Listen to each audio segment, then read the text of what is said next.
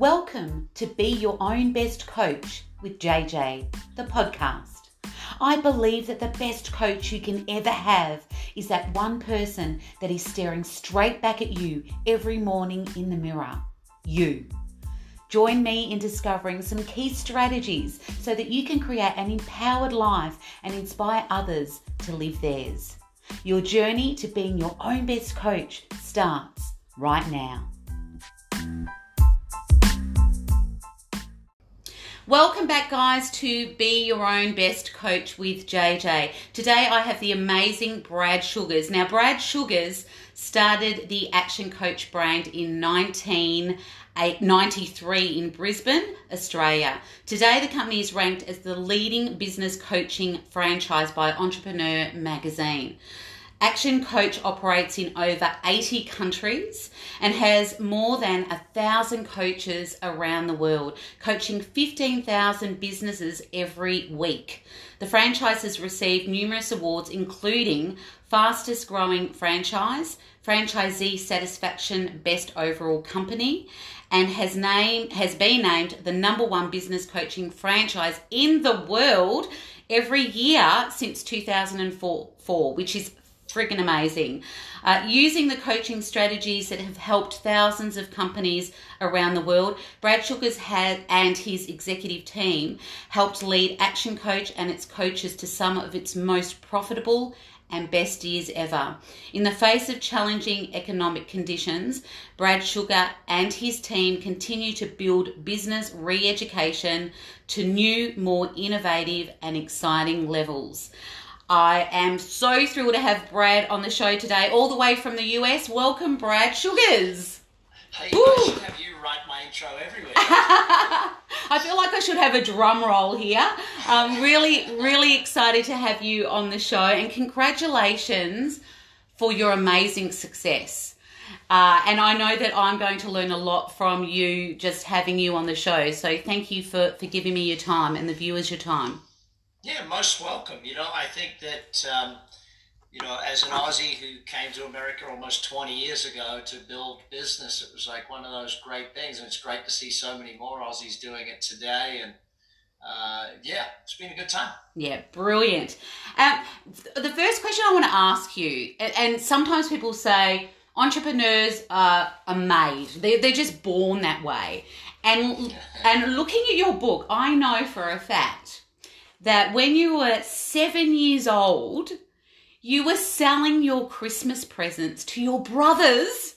And not only that, you took it to the next level, which I just thought was a crack up. You took it to the next level by renting out your toys mm-hmm. so that you got the money and then you got the toys back. My dad does love telling that story to embarrass the heck out of me. But uh, yes, uh, you know, I think that um, you're you're definitely everyone has a level of entrepreneurial flair within them. They have a level of this level of entrepreneur. The question is, does that get um, uh, built? Does that get added to, or do you deny it? Do you all you know? I remember my dad talking to my brothers and I one time, and I was in business myself, and we were at a family dinner. And uh, my other brothers thought I was crazy for being in business for myself. And Dad turned and said, "You know what? I would have been in business myself much earlier if it wasn't for the fact that I got a mortgage and got all these costs. And I, I thought, you know, it's too risky to go out and do that sort of stuff. And but in the end, what I've worked out is it's far riskier to have a job where you have one boss than it is to have a business where you have thousands of clients you know, you lose one client, you've still got a business. You lose one boss, you've got no money at all. So yeah, I was never good. At, I was never good at having a job. I don't think I could have ever kept a job. I, not a good employee. Much better employer than employee. What? Why do you think that is? Uh, I'm very blunt. I'm very straight to the point, and if something's silly, I tell the person that. So, not good at, uh, at, at having the bosses around for that sort of thing. But ultimately, I think that you know, be, an entrepreneur can be built. Yeah, you know, an entrepreneur can be built. We can learn the skills of entrepreneur. If you if you list, if you sit down and say, okay, these are the twenty things you need to learn to be a good entrepreneur. Any of us can learn those things. I was lucky enough. You, know, you mentioned uh, I grew up in Brisbane, Brisbane City Town Hall. I was 16 years old. I met Jim Rohn, E. James Rohn, And you know, he taught me a very simple thing: read a book a week for the rest of your life if you want to be successful. Yeah. So, you know, I had to learn leadership. I read dozens and dozens of books on leadership. I had to learn management. I had to learn sales. I had to learn marketing. So I'm an avid reader and learner. Um, you know, I, Audible is probably one of the most played apps on my phone if you look at screen time. Yeah, yeah. How did, how did you fall into then the coaching industry? Well, see, you got to remember, coaching didn't exist when I started. Yeah. It was consulting, and so when when I first started this whole thing of business coaching, um, it was because I had other businesses as well at the same time, and people were like, because I was giving speeches. Uh, a gentleman who uh, wrote a very good book called uh, Rich Dad Poor Dad, Robert Kiyosaki, asked me to speak when I was very young. And I said, sure, I'll, I'll, come along and speak. And I fell in love with speaking. I really enjoyed teaching and, and the, the, the ability to impact people in that way. And uh, so people would always come up to me at the end of things and say, Well, can you consult with us? Can you help us? And listen, I can't consult with you. I'm busy running my own thing. I'm doing these speech things on the side. Uh, but listen, if you call me every week, I can maybe coach you through a few ideas on how to do things. And after, you know, you know, you get that brainwave. After the like 50th person asks you, "Can I pay you for this?" You kind of sit down and go, maybe I should start a business doing that way, right? Yeah. And so that was 20, 1993, so yeah, 27 years ago this August. So next uh, next month will be 27 years that we've been helping business owners across the planet. And, wow. Um, yeah, I gave it the name coaching because it was just I remember reading Trout and Ries, uh, the, the 22 immutable laws of marketing, and one of the immutable laws was if you can't be number one or number two in a category, invent a new category.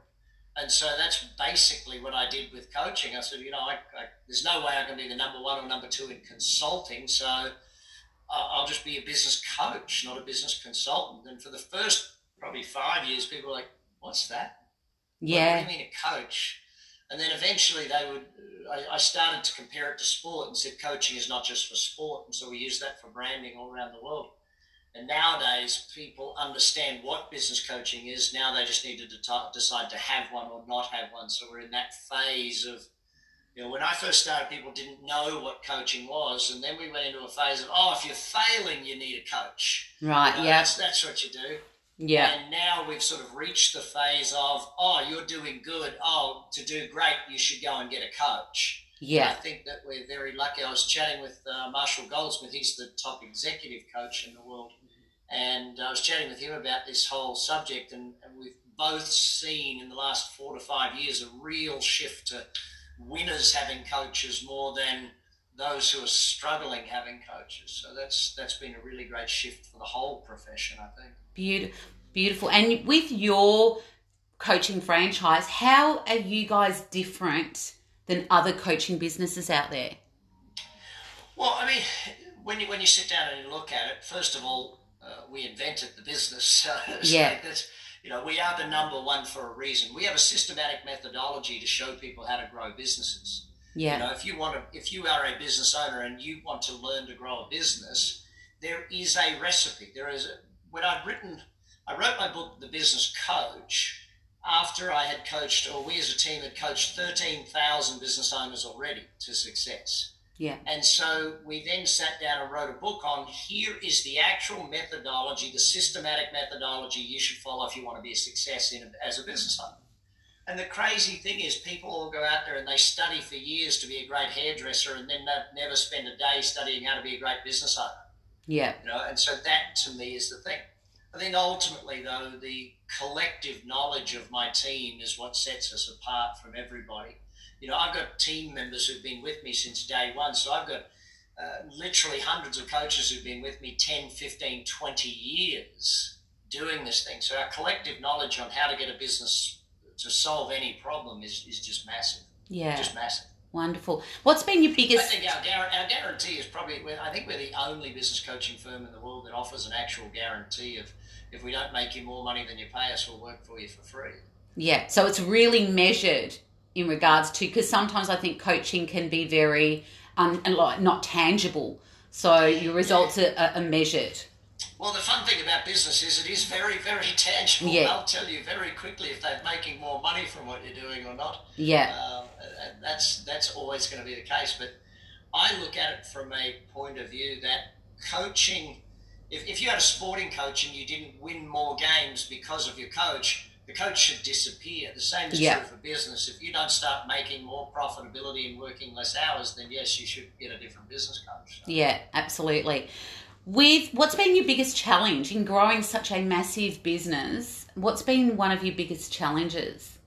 Human resources. Yeah. Human resources is always a challenge, especially because we're in 80 odd countries. You know, you've, when you're managing, like, you know, our, our business in Russia, you know, I don't speak Russian. Uh, I don't really understand the Russian culture. Yeah. I have to work with my, my business partners and my uh, team in Russia to be able to develop our business in Russia. And so, developing your people, if you want to grow a business, you've got to grow the people. There's no two ways about it. So, you've got to hire good and build great. That's always been uh, the philosophy. Well, not always. Actually, when I was 20 or 21, I remember going to my dad and said, Dad, I just can't get good people.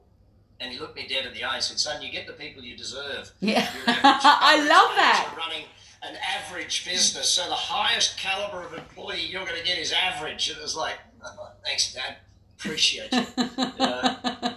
Very wise words there, I think. oh, extraordinarily wise. He could have been a little less blunt, though. Maybe a little less blunt. uh, what, what's been your biggest learnings as your business has grown? And, and I know it sounds like you can keep continuing to learn as the Yeah, businesses. That, that's a tough one because the biggest learnings are, are always that there is no one biggest learning, I guess, you know, Yeah. that, that you're consistent. I think probably from a philosophy point of view, the biggest learning is you should go faster than you think you can.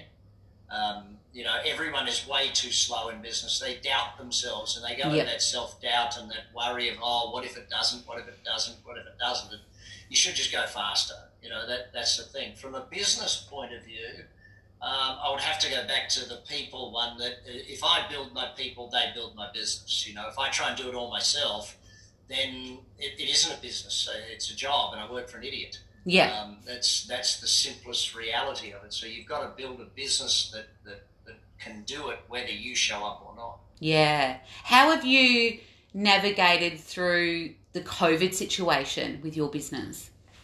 Um, well, I have nine businesses, so uh, all all nine of them, uh, sorry, all bar one of them, we kept running. We have a restaurant here in Vegas where I live at the Wynn Casino, and course, when casinos were fully shut down, we had no choice but to uh, fully shut down the, the, the restaurant. So, but all of uh, our other businesses, we pivoted or found a way to go virtual, or we changed our products, changed our services, like our, our food truck business that was decimated you know, spring for us is when we, because our food trucks are at festivals and concerts and all of those sorts of things. And Yeah. spring is 50% of our annual revenue.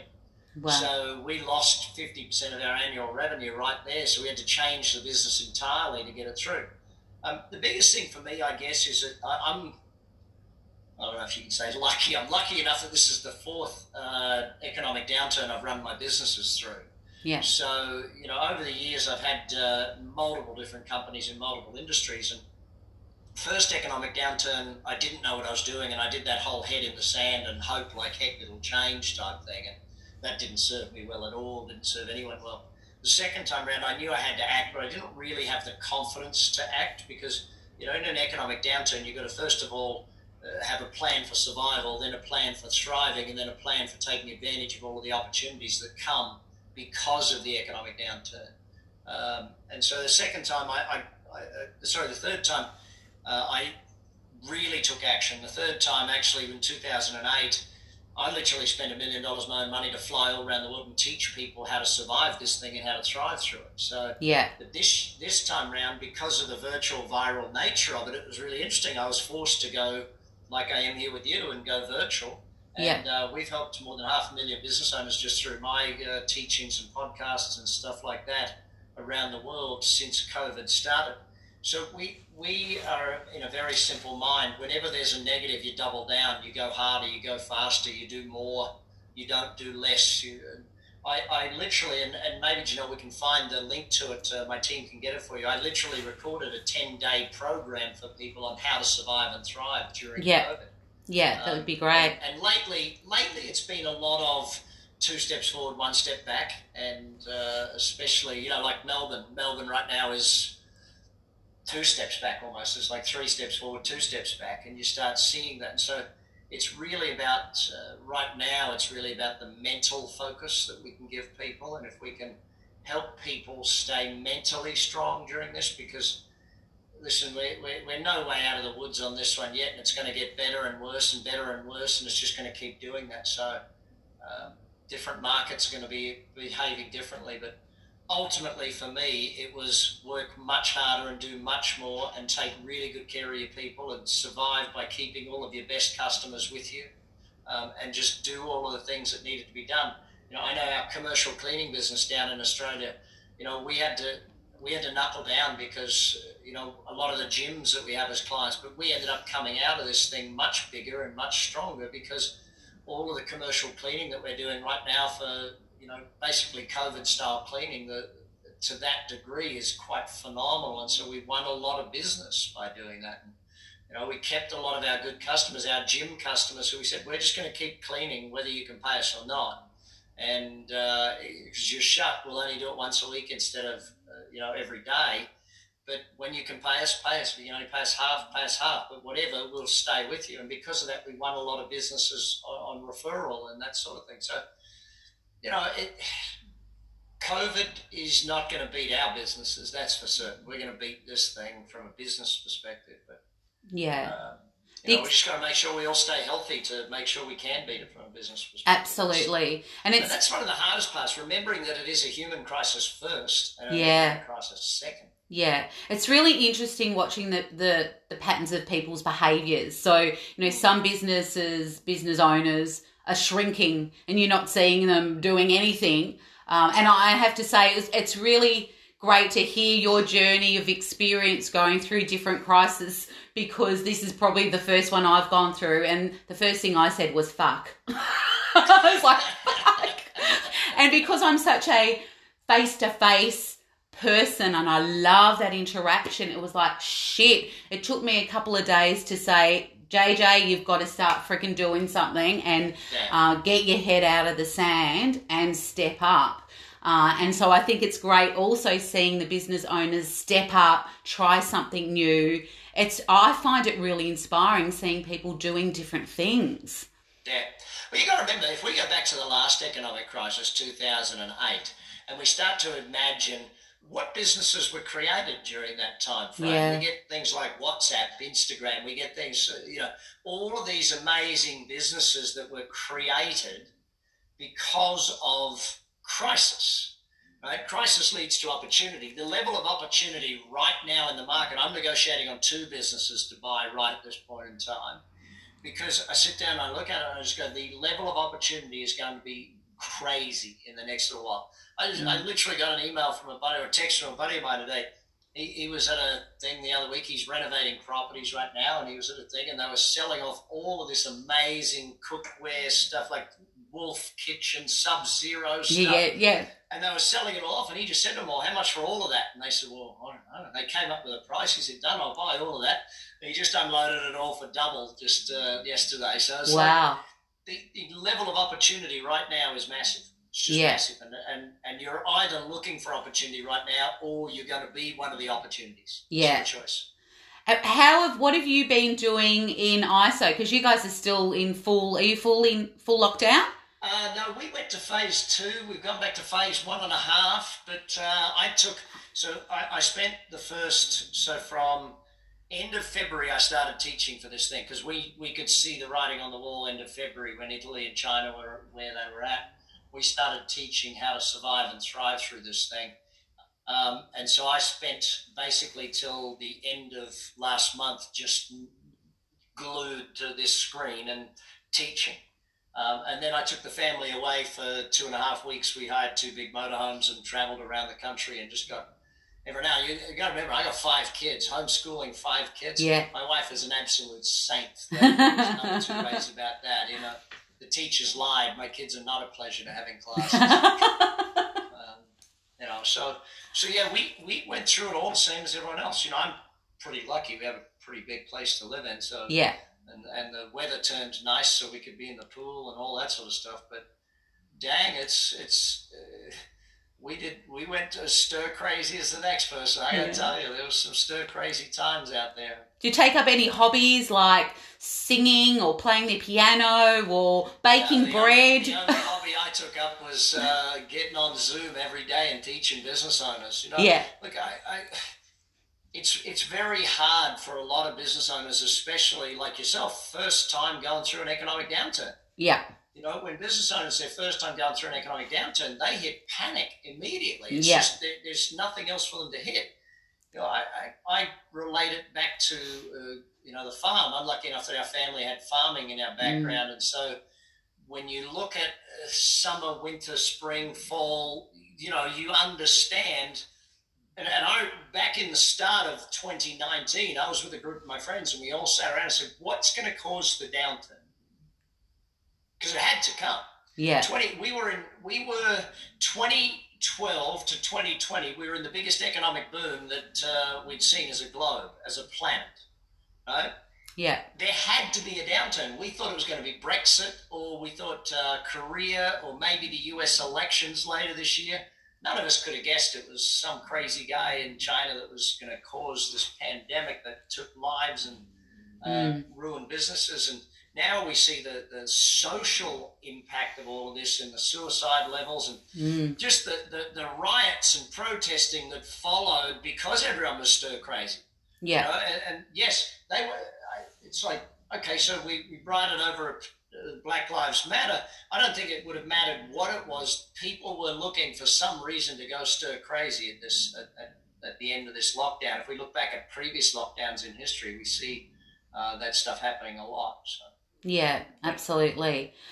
As a business owner going through all of this, what, what do you, regardless of COVID, what do you think makes up the makeup of a great business owner to be successful? What sort of personality traits do you think that they need or have to hmm. acquire? Yeah, so skill wise, skill wise, it's got to be communication, got to be management and leadership, and, and and I think they're the most important skills. People sort of say, oh, but do they need to know marketing? Do they need to know sales? Do they need to be? You need to know enough about that to employ great marketing people. You need to know enough about that to employ great sales people. You don't have to be brilliant at that thing, but you have to be brilliant at management. You have to be brilliant at leadership, and you have to be brilliant at communication. Yeah um, from a personality viewpoint, I think I, I think self self determination is probably the biggest uh, thing. The most most small business owners that I see fail, they don't fail because they're bad at the job of the business. They fail because they never succeeded at becoming a business owner. Like you've got my book Billionaire in Training, right, where we yeah. talk about the difference between self-employed and manager and owner. Yeah. That self-employed person most of them never get out of the employee mindset. So they still think like an employee, even though they now own their own business. Yeah. And they don't. They own a job. They work for a crazy person. They're, they're aiming to build a business. Yeah. Because business, by definition, if my definition of a business is a commercial, profitable enterprise that works without you. If you have to be there, it's not a business; it's a job. Yeah. You know, and that's that's what you have to realize, and that's where a lot of people struggle with that because they're thinking, well, what is it that I need to create? How am I going to to do that? And that's what the planning side of all of this thing in business is all about. Yeah, absolutely.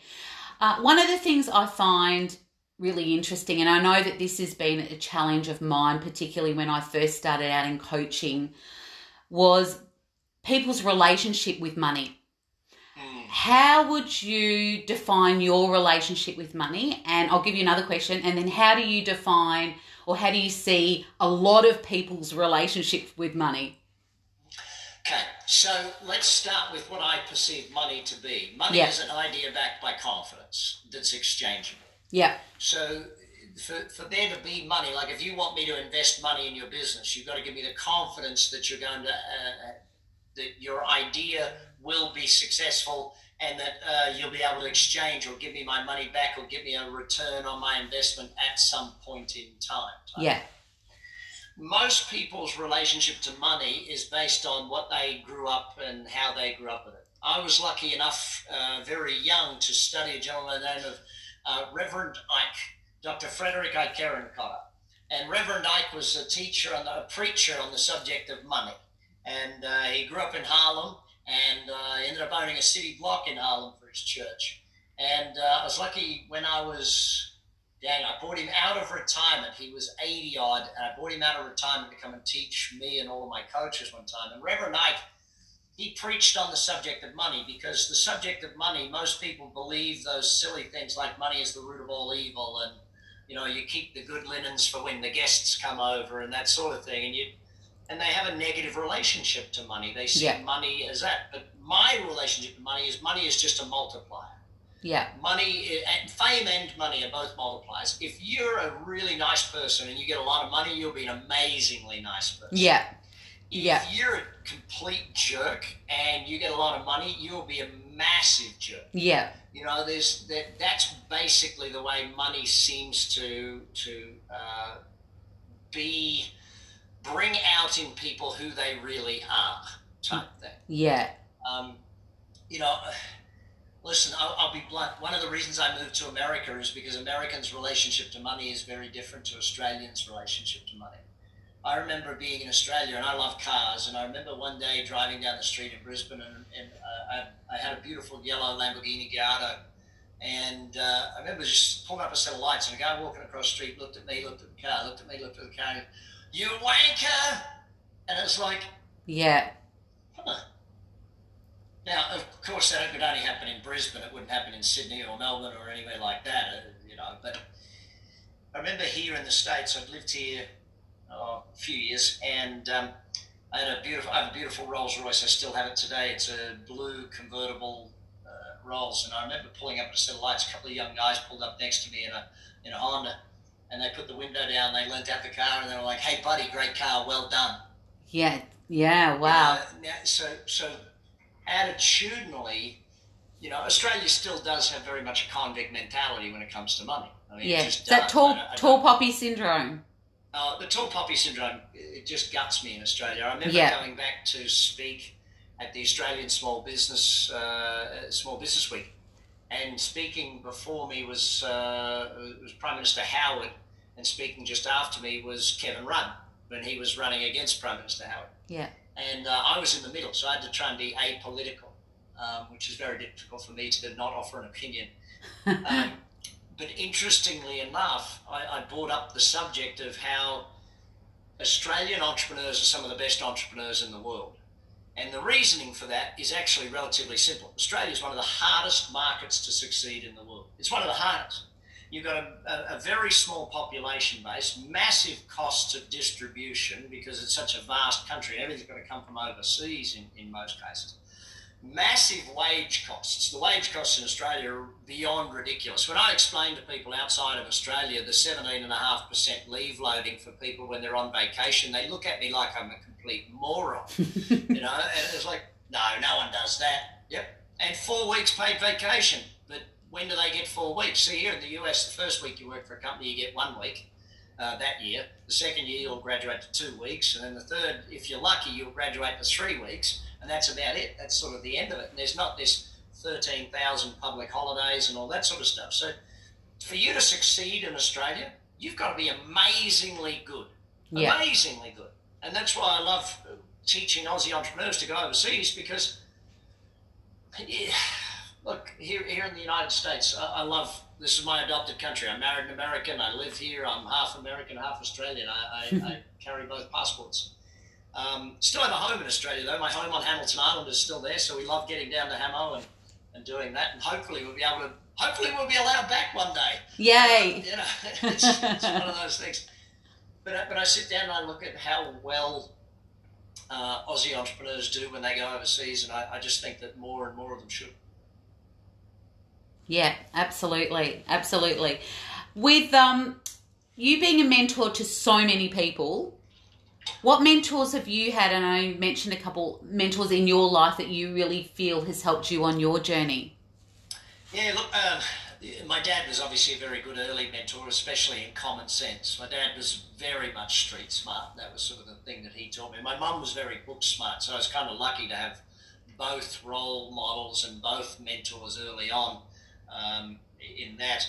Um, Jim Rohn was one of the first early people that I learnt from a whole bunch. Uh, you know, he, I was lucky at age 16, I won the Rotary Youth Leadership Award uh, in my area, Sunnybank uh, in Brisbane, Queensland, and they sent me away for a one week training on how to be successful and how to be a leader at 16. Wow. That, that, that changed the trajectory of my life. And that's Yeah. why if you can invest in someone who's 16, 17, 15, you can invest in leadership training for them. That to me is one of the, the, the biggest things you can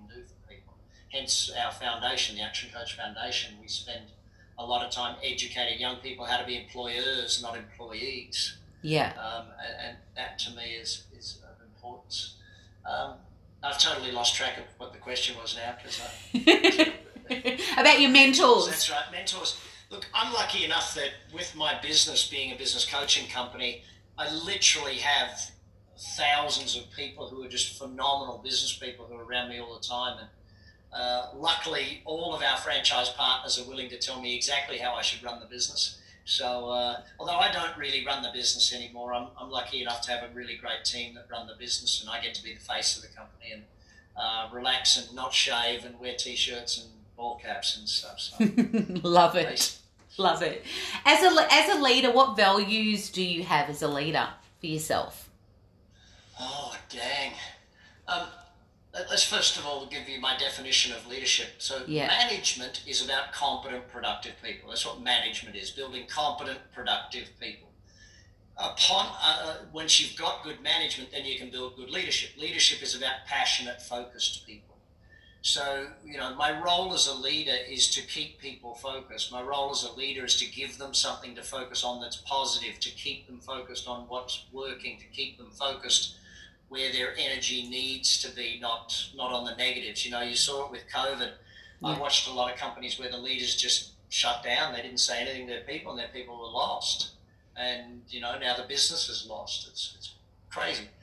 And then the other is the passion. You know, I, I when I sat down and started Action Coach, I wrote our vision of world abundance through business re-education. You know, to change the world by re-educating business owners and save the world one business owner at a time, and create we create more jobs than most governments uh, by what we do because literally every business we coach that adds jobs, it's phenomenal, phenomenal part of the success of any economy. But um, I, I think ultimately a leader has to come with a servant mentality, and if they do that, then then you know everything works well. Um, you know, I, I, I, I guess ultimately the leader's job, if you go back to one, it's it's an old saying, but it's very true, and that is the leader's job is to create more leaders. Yeah. Uh, my, my job is to consistently create people who can lead. You know, keep building them. All of my executive teams and all my companies, my job is to coach them to be better at their job. My job is to consistently make sure they're better so that they can build a better business. Because if I don't build my people, they won't build the business. Yeah, absolutely. What one of the things I'm really passionate about as a a public speaking coach is women stepping up even more and getting on the speaker circuit. And you talk, talked about how you love speaking uh, before. Why do you think that, or what do you, what's your view on women in leadership in comparison to men in leadership, and why we haven't got more le- women in leadership and, and women on the speaker circuit? What would be your thoughts on that? Dang, don't throw me any easy ones, will you?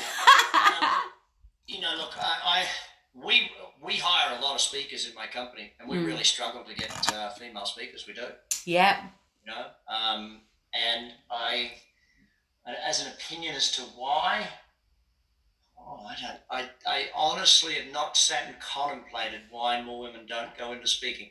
I know for us as a business coaching company, and I, I, I've thought about it from business coaching, so I'll, I'll do it from that angle yeah, uh, several in our top 100 coaches uh, we would have at least half of them are female yeah, in an organization where only one third of our organization is female So we we we literally specifically run targeted ads to find more women. They are amazingly great coaches. Yeah. Amazingly great coaches. And I think a big part of that is ego. Men let ego get in the way of, of their success, whereas, um, you know, and not all women, because this, this, is the thing, you can't generalize women because, like, I have four daughters, so I, I'm an advocate for strong women Yeah. from the day I was done. You know, the first book I read when I knew I was having a daughter was called Strong Father, Strong Daughter by Meg Whitman, and it was the first book on raising kids that I read. Yeah. Um, you know, and I, and I sit down and I look at it. I ultimately um, things take time, and young people aren't on the speaking circuit either. Yet I started when I was twenty out on the speaking circuit. Yeah.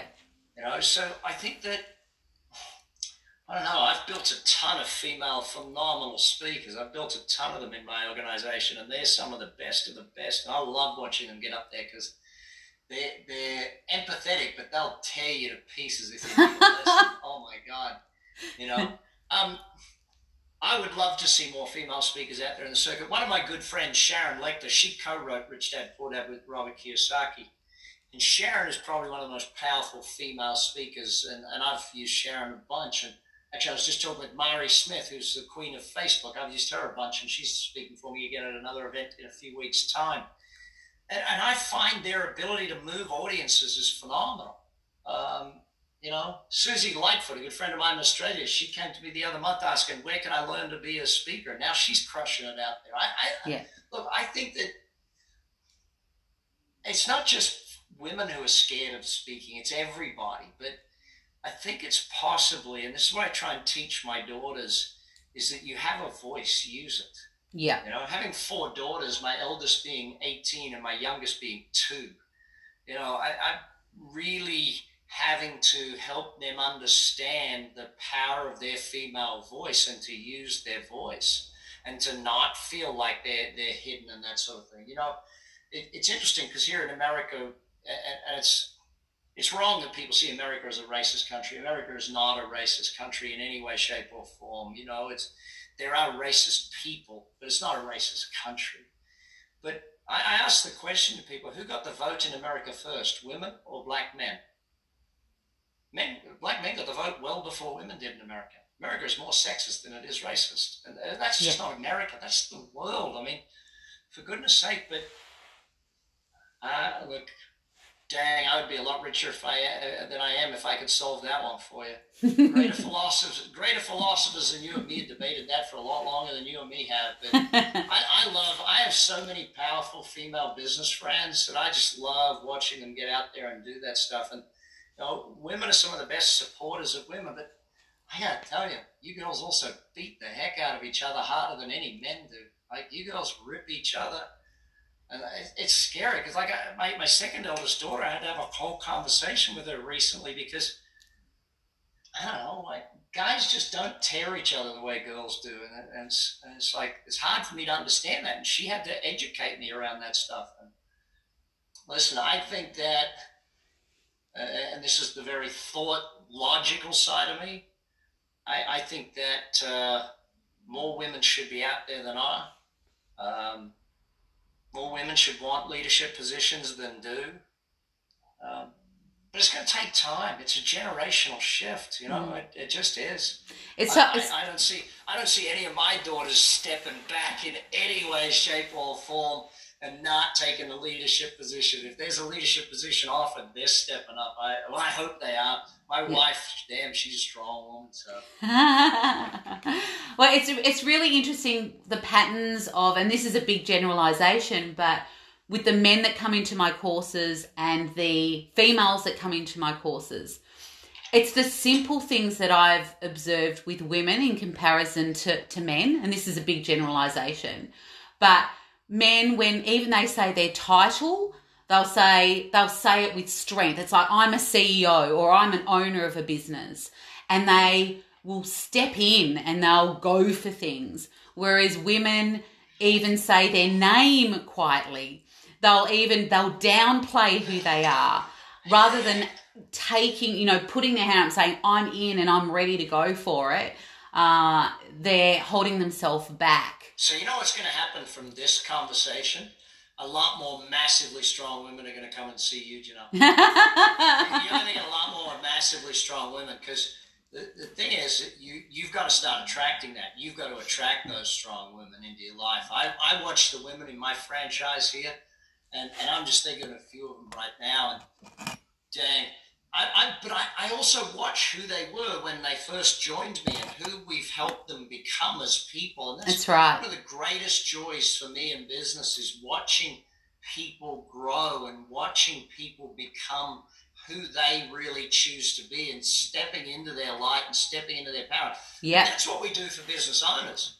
You know, yeah. my, my course, my 30X business course, my 30X life course, it's called 30X because 30 minutes a day for 30 days and I sell for 99 bucks because I, it's not about making a ton of money, that thing for me. It's about making sure I reach as many people as I can. But I watch people over the time of going through that course, and I watch the impact we have on people. And I, I think that's probably one of the greatest joys there is to to doing what you do and what I do is is getting to see that. But dang, I, I know some of the female coaches in my team now, and they are the, just the strongest of strong women. Mm. I get I'm lucky. I've had female CEOs running my companies for about half of my life. So half the time I had female CEOs, and half the time I had male CEOs. And Dang, if they wanted some strong women that put me on my backside. Love that, and it's just so beautiful watching watching people step into their power. I, that's why I do what I do. I love seeing people do that. So, uh, the the other thing I wanted to know is with being a coach and a leader and a, a business owner of so many businesses, self care must be really important for you in regards to your mindset and your physical uh, body. What habits do you have to ensure that you've got a really strong mind and that you're keeping your body healthy? What are your what are your habits or your rituals that you have? Yeah, so uh, again, glad you changed the word there to ritual. So I was about to exactly say that. Um, you know, for me, exercise every day is ritualistic. Uh, you know, I get up in the morning. I have several things on the balcony in my house. I'm overlooking all of Las Vegas, but I just walk straight out there in the morning and go exercise before everyone in the house gets up. Um, that that's ritualistic. Eating healthy, eating well. You know, I I still remember as a young man having to learn to eat real well because your your energy levels during the day just got sucked out of you if you didn't, you know, and you couldn't perform at your peak. Um, so yeah, staying extraordinarily fit and healthy is, is a big part of it. But I've had periods like I, when my wife was pregnant with our last baby. Um, actually, both of us we we were uh, unfortunately both caught in uh, Route 91 and uh, Harvest, and, and uh, you know from that the post traumatic stress led us both to not a good place. And I, I remember it was uh, New Year's Eve, so about three, four months later, New Year's Eve, my wife was pregnant. I looked pregnant. Hmm. Um, and, and uh, just standing there and, uh, just saying, okay, fatso, time to get back to being fit again. You know, there's times in your life where you'll fall off the treadmill, but yeah, you just gotta, you just got to get back on and, and do what you can do to stay fit and stay healthy. I think it's it's a very important. If you want your mind to perform at peak levels, you've got to take care of your body. You, the health of your gut determines your happiness levels because there's so many things like that that people have to make sure. But as a business owner, you need to be healthy. You need you need to be healthy. Yeah, and you mentioned that you were reading one book a week. Was that right? Mm-hmm. Wow. A week. That's yeah. what Jim Rohn taught me when I was 16. So yeah, and filling your mind. One of one Most of the, of the, time, I did more than a book a week. Though most of the time, when I was young, I, I had plenty of time, so I could just yeah. read as much as as much as possible. These days, you know, I'm lucky. I, I love Audible, so uh, I get yeah. a lot of books read to me every week. So yeah, same, sense. same. And with your because with everything that's going on in the world, one of the things that I make sure that I do is I really limit what that noise of say the news. Like I'll get what I need to get and then I just filter everything else out and and make sure that I'm filling my mind with all the stuff that's going to serve me, like audiobooks, like reading books, all those sorts of things. During during COVID was the first time I've watched the news in 20 years. Yeah. So I've not watched the news in 20 years. I don't. I just don't find a need for it anymore. It's like it's no longer news. It's now opinions. It should just be called opinions. Yeah. Um, Because it's it's not the news. It's it's this is my opinion about what happened. Yeah. You're supposed to tell me what happened, and I'm supposed to make up my opinion on what happened. I'm not supposed to, you know, have my opinion told to me by you. But it seems to be the way the world is these days. So yeah, yeah. We'll. Now, I, I mentioned your book before, and I have got your book that I've had for, I don't even know how many years I've had this for. Yeah, that cover, that cover was uh, when I self-published that book. So that would have been 17, uh, what are we, 20, 20, 20, 20 So you'd say how old I am. 15, probably 15 years ago. That was the third book I ever wrote. So this wow. is the latest one. This is book number 17. Oh, that was my question. So my question was, what uh, you know, have you got new some new books out? Uh, 17 of them. So yeah, the, that's the last one. The one before that was called The Wealth Coach. I wrote it because um, kids just aren't learning money, and uh, I wanted to write a book where kids could learn the subject of money. And funnily enough, I wrote it with a specific friend of mine's kids in mind. And uh, I gave him the book and said, What do you think? Will this work for you kids? He read the book and he says, No, it won't work for my kids. I need to read it first because I don't understand most of that stuff. like, yeah. So here's a, a, book I thought I was writing for kids. It ended up being a book for adults and kids. So I went and rewrote it to make it a bit more adult uh, uh friendly. But he, as he said to me, he said, Most of the stuff I've never learned about money, because people don't study money. They, yeah. They, for some reason, people get embarrassed when you talk about it's like that crazy thing of you know you don't talk about money at the dinner table. You should always talk about money at the dinner table because if you don't when are you going to learn it? How are you going to learn money? You know, yeah. it's a subject you got to learn you got to understand. If if you understand money you can be financially free in 10 years. If you don't understand money you will work for money for the rest of your life and you'll never be financially free. Yeah. Yeah absolutely. So with with all that you've achieved now, Brad, what's your vision for the next 12 months, the next 10 years? What, what's on the cards for you? Yeah, the next well, the next twelve months is uh, from a business standpoint, taking advantage of all the opportunities out there. There's going to be a lot of businesses we'll buy in the next twelve months. Yeah. Um, and and we'll build them up and sell them off because they'll be going very very cheap in a lot of cases. Um, the next twenty years, you know, I, I'm it's my 50th birthday next year, and uh, come 50 was a time for me to start divesting. So I'll start selling off companies uh, at around 50 and start uh, being more of a relaxed person. I'm pretty relaxed nowadays. I mostly, most weeks, other than during COVID, I've, I've worked two, two days a week for the last, got to be eight, nine years. Um, I work Tuesdays and Thursdays while the kids are at school, and uh, other than that, I'm pretty relaxed and, and live a good life. And in, I spend a lot of time investing, though. I do a lot of investing these days. Um, from a life point of view, look, we, my wife and I agreed that our first goal was to get all of our kids through college successfully. You know, get them through school and college successfully and set them up for a good life. So I think the baby is only two, so I've still got like 20 something years to go there. So uh, I, have got to stay fit and healthy to make sure I keep up with Riley and uh, the twins. Uh, you know, most of, if I go back to my philosophy, being in business should give you more life. Business shouldn't be your life. Business should provide you with a life. It's a vehicle to give you a great life. Now, I've, I've been very lucky in my life in that I've, my business allows me to leave a legacy. My business allows me to help people massively. And so if I get a lot of people that I can help grow businesses and become successful employers, then then I'll be pretty happy if that's if that's the legacy I leave. That you know, there's millions of people who are in business because of me or, or succeeded in business because of me and my team. Beautiful, love that. How can the, the the listeners will be thinking? How can they get involved with you? How can they follow you? Uh, how's the best way for them to get in touch with you? You can find me on any social media uh, LinkedIn, Facebook, Instagram, Twitter.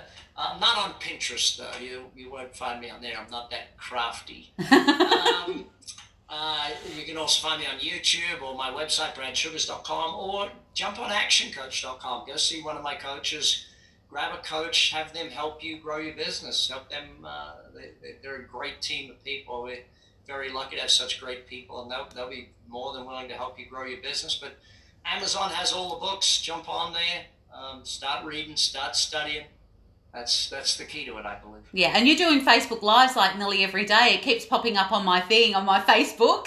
So yeah, um, I do drive time pretty much every day. Every day Yeah. I go to the gym or I drop the kids off to school, I take five minutes. My team once said to me, they said, "Boss, we need more content." I'm like, seriously, I don't need time to do content. I'm not coming into the TV studio and doing all that. 'cause we have a TV studio at my office. And uh, they looked at me and said, "Well, when do you have spare time?" I said, "I don't know. When I'm in the car." And they're like, "Perfect." so we went and set this whole rig up so that when I get in my car, I just press a button and I'm, I'm live on Facebook and Instagram and teaching people all about business and success. So, yeah, drive time's a lot of fun. I get to have a drive with a bunch of people every day. We talk about success. beautiful, beautiful. So we've got you on tap. well, it, it seems that way. It's, it's, it's funny because a lot of people like you teach a lot of free stuff out there on on Instagram and on the Facebook, and I'm like, yeah. Well, why do you give it away? Well, because people need it. And- And no one seems to understand. I remember in Australia when I first started doing my free seminars way, way, way back when, and everyone was so like, stop doing free seminars. You know, it's like, no, you know what? People need this stuff. I'm going to teach it for free and see what happens. Yeah, love that, love it. Alrighty, are, are, are you now ready for JJ's rapid fire questions? All right, it's the rapid fire time. see if I can survive the gunshots. Let's go. Alrighty, so what's the best piece of advice you've been given? Never wish your life were easier. Wish that you were better. Jim Rohn. Love that. Your favourite book? That's going to be a hard one. Other than mine, um, My Life in Advertising and Scientific Advertising, two books written in the 1920s by Claude C. Hopkins. Oh, beautiful. Who would play you in a movie?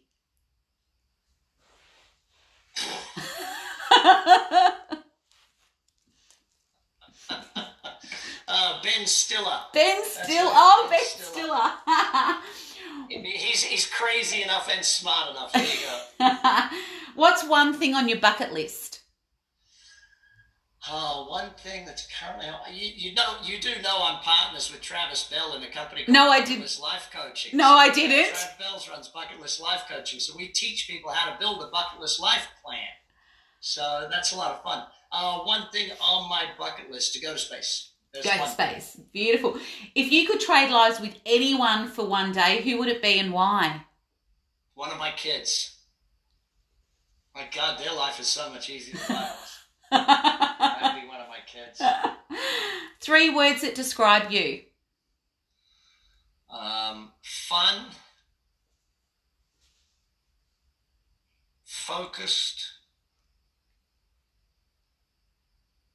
See, I, I keep going back to you know husband, father, and entrepreneur. So maybe maybe those three are the one: husband, father, entrepreneur. Yeah. If you could have any five people at a dinner, whether they're dead now or alive, who would they Okay. Um, Sir Richard? Yep. Branson, Rupert Murdoch, um, Warren Buffett,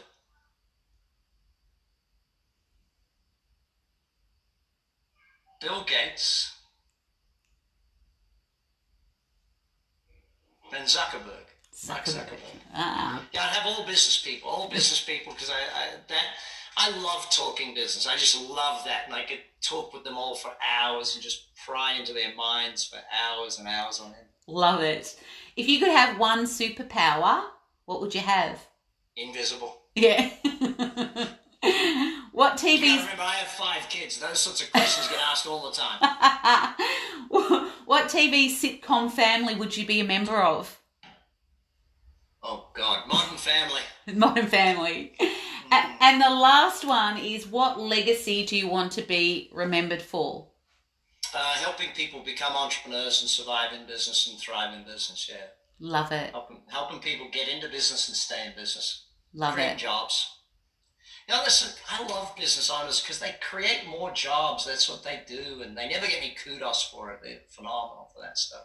Yeah, love it.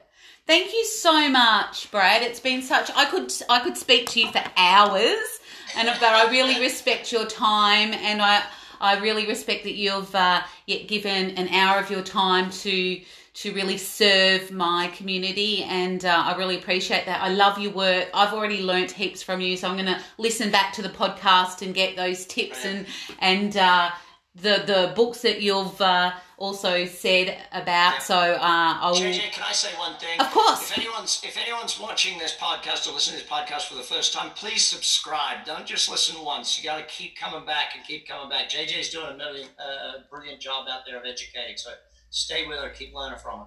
Thank you so much. Um, yeah, thank you so much, and thank you for serving and all that you do, and for all the ripple effect that you have out in the world. I think sometimes, you know, as coaches, one thing I, I often think about is sometimes you get feedback from people, and that's beautiful, but there's also the people that you're helping out there that you'll never ever know. You'll never ever know that the grandma that you help, to the the daughter, the son, the auntie.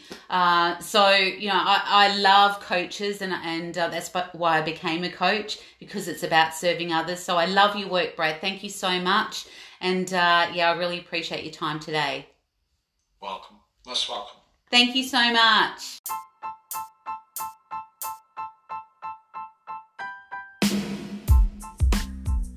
Thanks for tuning in to Be Your Own Best Coach with JJ. Make sure you subscribe to this podcast and follow me on Instagram at JJ Speaker Coach. And remember to live with insatiable passion, create an empowered life, and inspire others to live theirs.